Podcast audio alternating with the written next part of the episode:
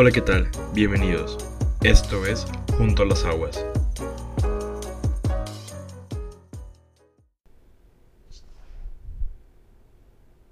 Hola, ¿qué tal? Bienvenidos al episodio número 15 de Junto a las Aguas. Estamos ya iniciando la segunda mitad del año, o bueno, terminando el mes de junio, la última semana ya, a punto de empezar el mes de julio y pues prácticamente la recta, la segunda mitad, ¿no? Del año. No, todavía no recta final, ¿no? Si eres de los que sienten que el tiempo se les viene encima, tranquilo. todavía hay seis meses por delante. Pero es increíble cómo pasa el tiempo.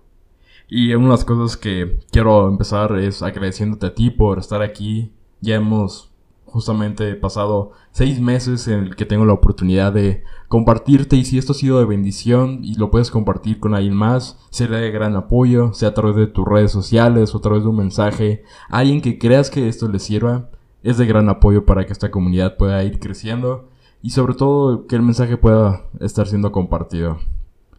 Y previo a empezar a compartirte eh, en este día quiero hacer una oración Espíritu Santo, sé tú el autor de mis palabras, que te podamos glorificar a ti, Padre, en el nombre de Cristo Jesús. Amén.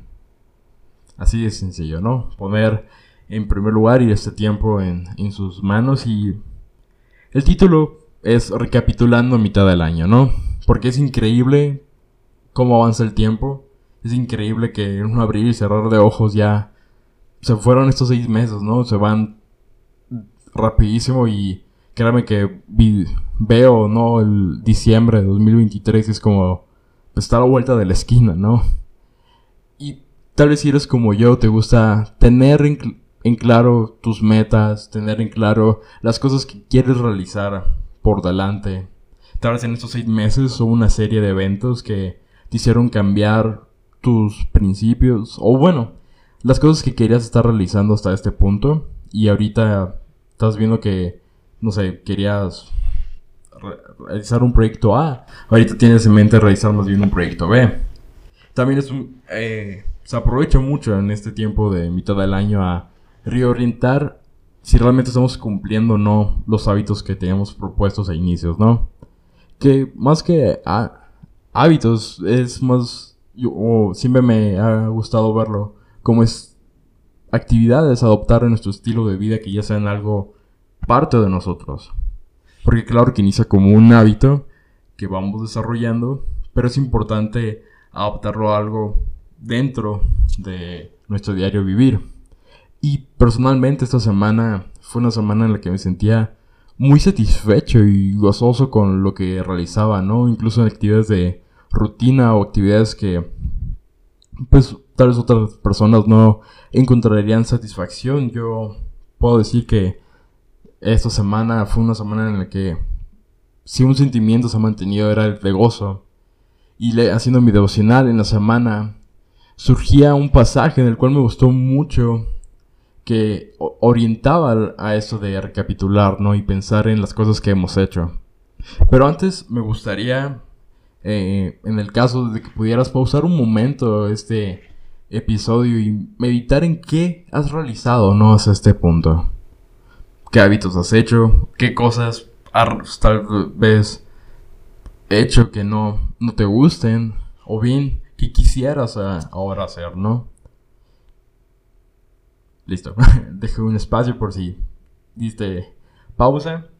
Y si no, espero que mientras esté, desde que comencé a hablar, hayas podido vislumbrar alguna de estas cosas, ¿no? De ya tener en mente, pues, ciertos, ciertos proyectos, ¿no? Sí, tal vez eres alguien que a veces batalla con mantener hábitos. Algo que a mí me ayuda mucho es ir un paso a la vez. Sobre todo porque soy una persona que le gusta muchas veces hacer muchas cosas o como que programar en el día así muchas cositas y creo que a veces es más importante hacer bien una cosa que estar batallando con muchas otras cosas, ¿no? Pero leía pues en mi devocional un pasaje del libro de Reyes en su capítulo 9 para dar un poco de contexto es que... Bueno, no, vamos a leer los primeros dos versículos. Es versículos 1 y 2 del capítulo 9 que dice, Cuando Salomón hubo acabado la obra de la casa de Jehová y la casa real y todo lo que Salomón quiso hacer, Jehová apareció a Salomón la segunda vez, como le había aparecido en Gabaón. Y pues, si pudieras darte tres puntos, ¿no? En esta. En este episodio. Más bien serían tres preguntas que debemos hacernos, ¿no? La primera es el ejercicio que te invitaba a realizar de ¿qué hemos hecho? Salomón aquí había realizado pues un templo para Dios pues increíble, ¿no? Lo puedes leer eh, en el libro de Reyes el pues el cómo lo hizo, ¿no? Los materiales con excelencia que lo realizó todas las personas que intervinieron para que este templo, este lugar sagrado se hiciera de la mejor manera. Y a su vez hizo un palacio real para él. De hecho, versículos antes se menciona que una reina viene a visitarlo porque había muchos rumores de que él era un gran rey lleno de riqueza, muy sabio, ¿no? Porque si algo se distingue de Salomón es eso, de fue alguien que pudo haberle pedido todo a Dios y lo que pidió la primera vez que se le aparece, porque aquí nos dice los versículos que esta es la segunda vez, es que la primera vez él pide sabiduría para dirigir al pueblo, para dirigir correctamente, ¿no? Pero tú, tal vez tú y yo no hemos hecho un templo ni un palacio, pero las cosas que hemos hecho hasta este punto son importantes. Pero también el punto de aquí es que tan cómo nos sentimos al hacerlas. Salomón en el capítulo 8, un capítulo antes, había, se aventó una oración.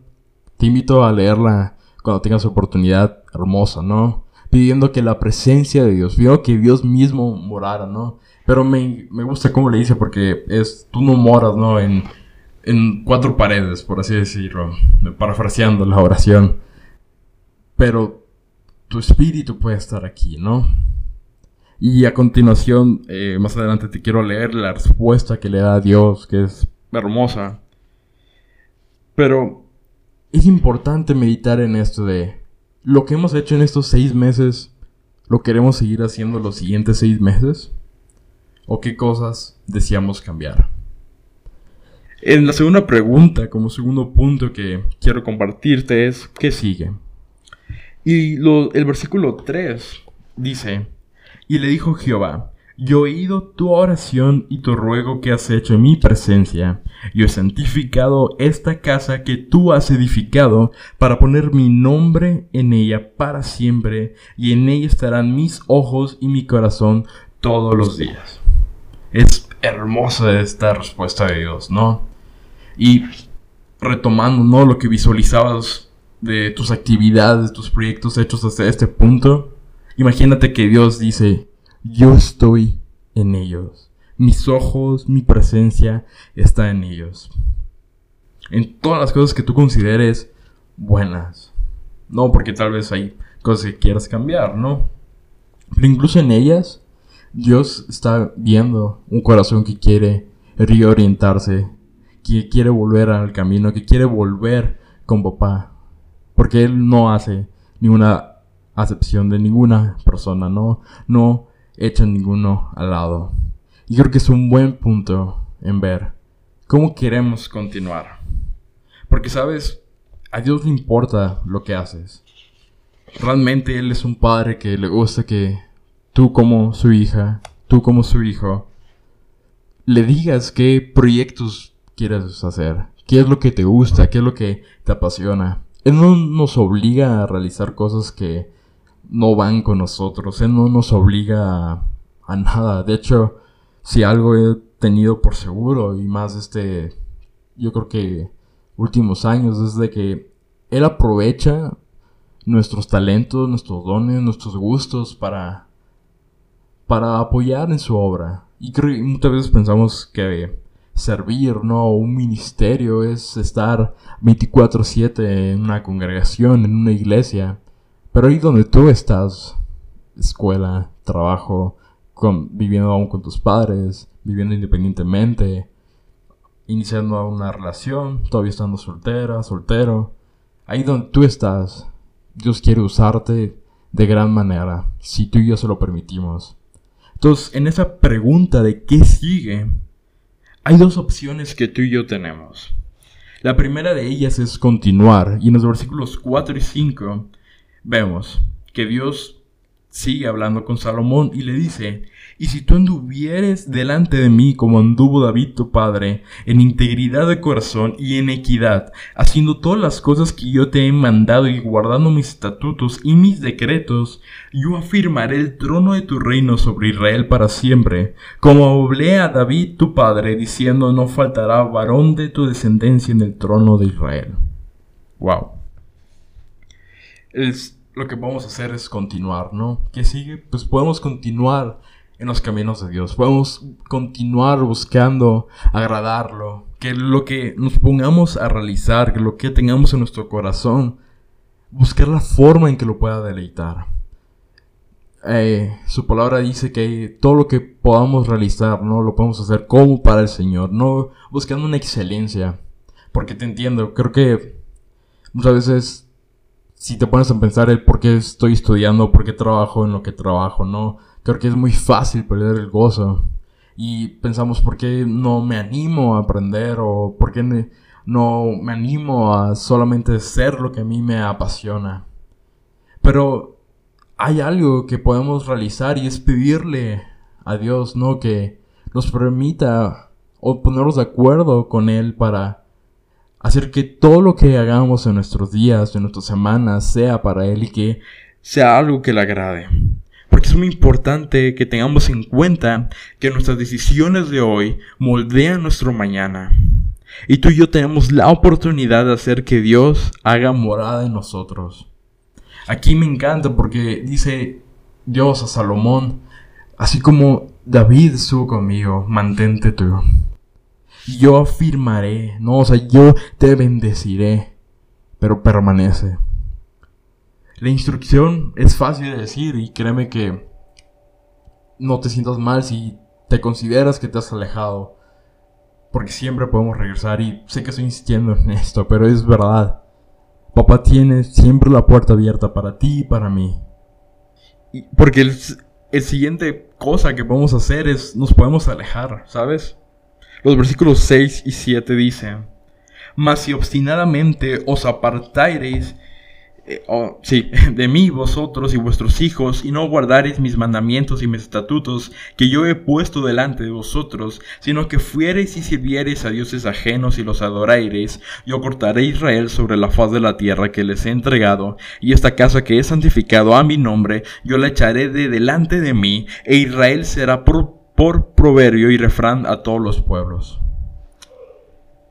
Qué triste es que tú y yo, conociendo este increíble amor, de Dios que nos busca apasionadamente, que quiere conectar contigo y conmigo, nosotros digamos que no y nos alejemos.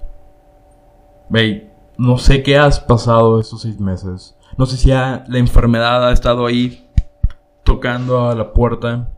No sé si ha venido incertidumbre, si ha venido duda, si ha venido obstáculos por parte del enemigo, ¿no? mentiras rodando en nuestra cabeza, voces que hemos dejado que entren a nuestro corazón, a nuestra mente, que nos hacen sentir agotados, sin sentido, como comer sin sal, no, o sea, sin sabor, todo lo mismo una y otra y otra vez y Dios no quiere eso. Aquí habla en esos versículos que son fuertes, habla de una actitud en la cual un corazón ha decidido olvidarse por completo a Dios y rendirse a otros dioses. Y créeme que en la sociedad, en los tiempos que vivimos, el adorar a otras cosas que no sean Dios, o pensar que adoramos a Dios y realmente estamos adorando a todo, todas las cosas que lo rodean a Él menos a Él, es muy común. No te juzgo, pero lo que quiero es invitarte a que si no te sientes conforme con lo que ha pasado en esos seis meses, o puedes decir, ha habido buenos momentos y quiero que esos momentos sean los que duren más, lo podemos hacer a partir de ahora. ¿Con qué sueñas? ¿Con qué has estado soñando? ¿Qué crees? ¿Qué, ¿Qué es lo que has temido realizar y tal vez Dios te está pidiendo que hagas? Todo esto obviamente es algo personal en el cual tú en tu intimidad con Él vas a ir descubriendo poco a poco y vas a ir dándote cuenta en qué áreas Él te quiere sanar, en qué cosas debes de actuar, porque el tercer, la tercera pregunta es, ¿qué quiere Dios? Tú y yo aquí nos podemos poner a hacer planes, ideas, ¿no? Y pueden ser cosas buenas, pero bueno, no, no necesariamente es correcto. Y creo que Dios lo que busca es que si vamos a trabajar, si vamos a dar nuestra energía y todo en nosotros, qué mejor que sean cosas donde Él, su presencia va a estar. Una oración que hemos hecho desde que yo era niño eh, era cuando Moisés no dice si tu presencia con nosotros no va, no nos permite ir. Y desde que escuché eso de niño lo he orado con, con mis padres, ¿no? Como con mi madre siempre a salir de casa, no de si tu presencia con nosotros no va, no nos permitas ir. O cuando hemos orado por que sucedan cosas, orar pidiendo que su presencia esté. Sinceramente, yo te compartí en el primer episodio del podcast que yo sentía por parte de Dios iniciar esto y fue algo que fueron varios meses orando, pidiéndole a Dios dirección. Porque yo me atreví a preguntarle qué quieres que haga. Y ahorita sigo preguntándole, no. Vislumbrando un futuro. Vislumbrando no, no solamente estos seis meses que, quedan de este año, sino también viendo al final de, con el favor de Dios, de mi último año de carrera universitaria. Y viendo y diciendo, Dios, ¿qué quieres que haga? Porque yo puedo ponerme a idear planes y, ¿sabes? Me encanta un proverbio que dice que tú y yo nos podemos eh, hacer planes, pero en el andar, ¿no? Dios va a enredezar nuestros pasos, ¿no? Pero Él lo va a hacer si tú y yo estamos con esa actitud de aceptar su dirección, porque Él no, Él no se va a intrometer si tú y yo le decimos, hey, ven y ayúdame, hey, quiero avanzar, hey, quiero hacer bien las cosas. ¿Qué te dirá Dios que hagas? Pues Solo él y tú lo van a saber. Y hasta que no te pongas en marcha eso, todo lo demás lo vamos a ver. Pero esa cosa que Dios quiere que tú y yo realicemos, creo que es importante que nos pongamos desde este momento a hacerlo. Y sabes, bendigo lo que has hecho y espero que puedas reencontrarte con Dios si te sientes alejado, si te sientes bien tu relación con Él, puedas ir a un siguiente nivel de amor en Él, en ir más profundo en su corazón y encontrarte más con Él a través de, pues, de, nuestro andar diario, ¿no? Y que puedas seguir iluminando y mostrando su presencia donde quiera que vayas. Y los últimos episodios hemos terminado, ¿no? En el que orando por ti, que estás escuchando esto y para terminar deseo compartirte un versículo que está en Jeremías 29 al 11. Te lo voy a leer en esta ocasión en la nueva versión internacional. Todo, todo lo que eh, suelo leer de la palabra viene en Reina Valera, la versión del 60. Pero cuando creo que nomás lo, en dos episodios he compartido algo más diferente a versión. Entonces cuando sea así, te voy a decir esa versión, ¿no? Pero por lo regular es la Reina Valera. Pero Jeremías 29 al 11 dice esto y con esto quiero concluir. Porque yo sé muy bien los planes que tengo para ustedes, afirma el Señor, planes de bienestar y no de calamidad, a fin de darles un futuro y una esperanza. Amén. Un abrazo y bendiciones.